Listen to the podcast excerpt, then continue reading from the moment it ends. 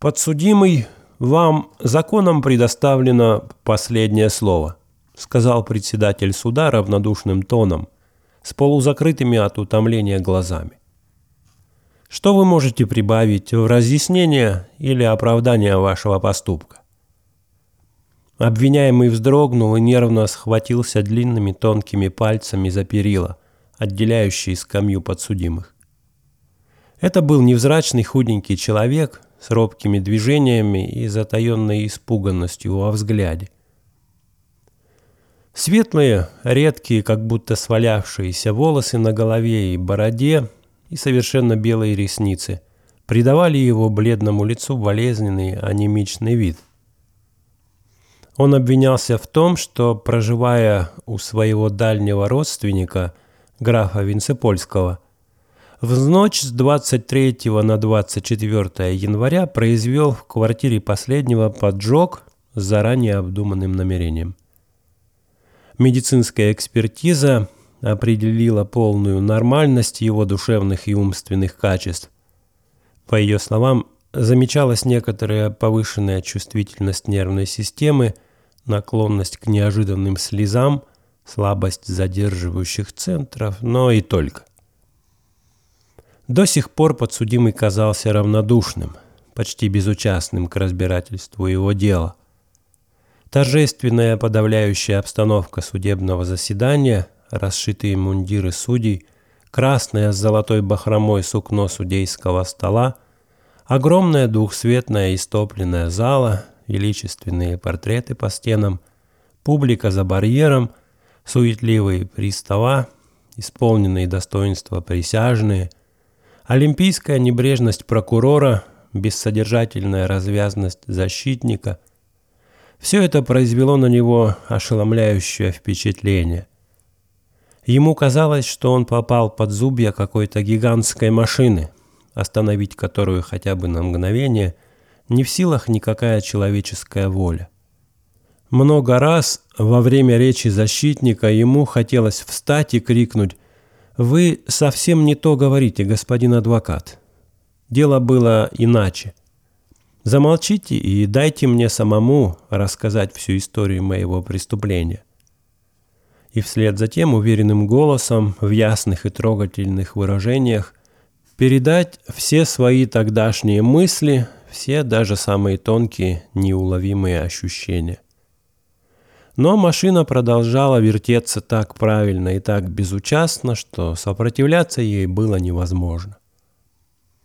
Однако последние слова председателя вдруг пробудили в подсудимом судорожную энергию отчаяния, являющуюся у людей в момент окончательной гибели, ту самую энергию, с которой осужденный на смерть иногда борется на эшафоте с палачом, надевающим на шею веревку. И умоляющим голосом он воскликнул.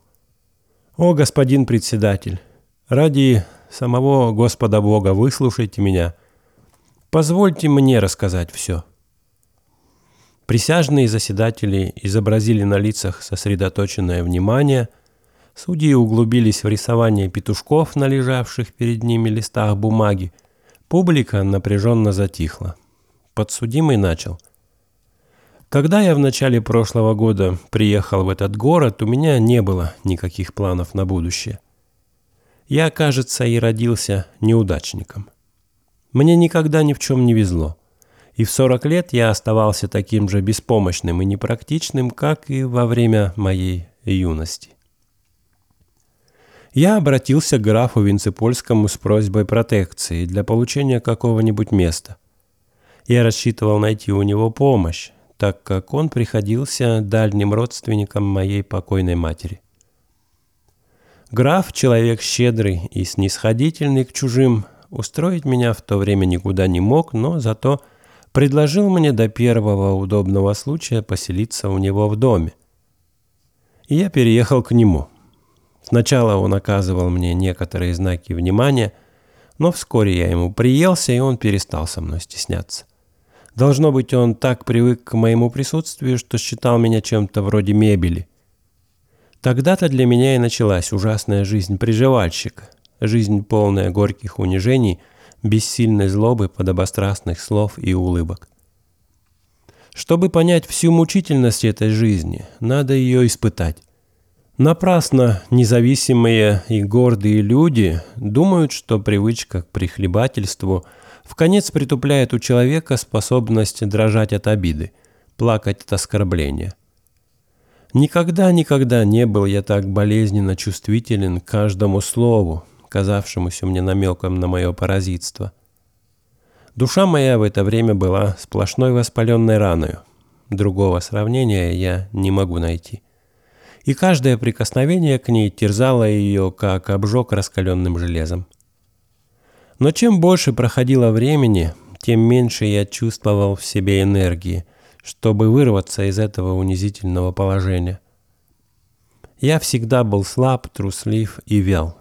Сытая жизнь на графских хлебах окончательно меня парализовала и разворотила, разъела, как ржавчина, остатки моей самостоятельности. Иногда ночью, ложась спать и переживая вновь бесконечный ряд дневных унижений, я задыхался от злобы и говорил себе «Завтра конец, я ухожу, бросив в лицо графу много горьких и дерзких истин. Лучше голод и холод — и платье в заплатах, чем это подлое существование. Но наступало завтра, решимость моя пропадала, опять мои губы искривлялись в жалкую напряженную улыбку, опять я не смел и не умел положить руки на стол во время обеда, опять чувствовал себя неловким и смешным. Когда я отваживался напоминать графу о его обещании пристроить меня, он возражал со своим барским видом. «Ну чего вам торопиться, мой милый? Разве вам плохо у меня? Поживите пока, а там посмотрим». Я замолкал. Я даже не пробовал отказываться, когда граф дарил мне какой-нибудь из своих немного поношенных костюмов. Эти костюмы были великолепны, но слишком широки для меня.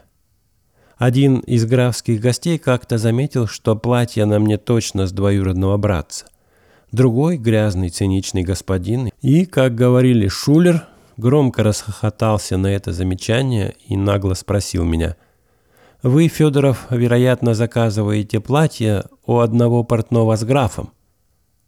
Никто из них не звал меня по имени-отчеству. Граф почти всегда забывал представлять меня своим знакомым, из которых большинство были такими же приживальщиками около него, как и я – но только они умели держать себя с графом на равной ноге, почти фамильярно, а я всегда оставался робким и подобострастным. Они ненавидели меня той острой уродливой ненавистью, которая только и может быть между людьми, соперничающими из-за милости патрона. Прислуга графа относилась ко мне со всей высокомерной хамской наглостью, составляющей особенность людей этой профессии – за столом меня обносили кушанием и винами. В их лакейских взглядах и словах я чувствовал презрение, которое они ко мне чувствовали. Презрение работника к трудню. Я сам убирал свою постель и чистил свое платье. По вечерам иногда составлялся винт. Когда не хватало партнера, граф предлагал карточку и мне. У меня никогда не было своих денег, но я садился, страстно мечтая о выигрыше. Я играл с жадностью, с расчетом и с риском, и даже доходило до того, что внутренне молил Бога о помощи. Как обыкновенно бывает в этих случаях, я проигрывал, всегда больше всех. Когда игра кончалась и партнеры рассчитывались, я сидел с потупленными глазами, красный от стыда, и судорожно ломал мелок. Когда молчать долей становилось невозможно, я, стараясь казаться небрежным, говорил – «Граф, пожалуйста, будьте так добры. Я в настоящую минуту не при деньгах. Примите на себя мой проигрыш, я вам завтра возвращу». Конечно, это обещание никого не обманывало. Все знали, что ни завтра, ни послезавтра я своего долга не отдам. Случалось, что вечером граф и его гости отправлялись в ресторан, а оттуда к женщинам. Меня приглашали вскользь, мимоходом, и таким тоном, который сам по себе говорил об отказе. Я знал, что скажи я «нет», меня с удовольствием оставят в покое. Но, клянусь истинным Богом, я никогда не мог понять, какая сила заставляла меня раньше всех бежать в переднюю и суетливо надевать пальто.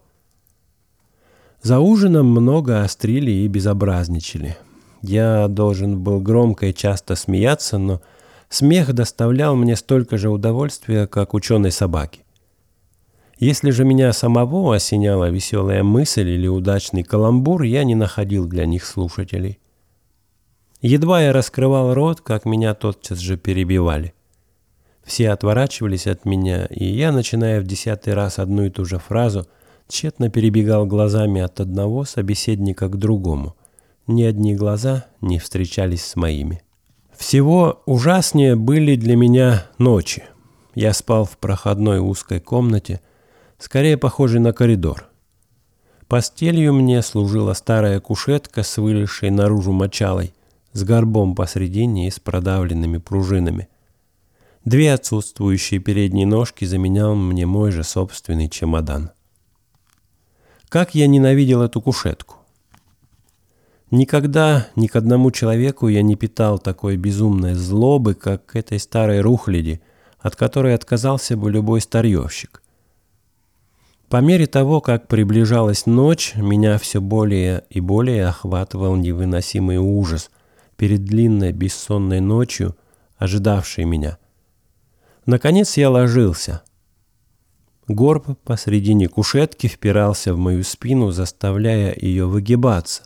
Пружины резали бока, подушка казалась низкой и ежеминутно сползала. Через пять минут начиналась тупая жестокая боль в затылке и пояснице. Голова разгорячалась, и в моем бедном мозгу мысли скакали и кружились в лихорадочном вихре.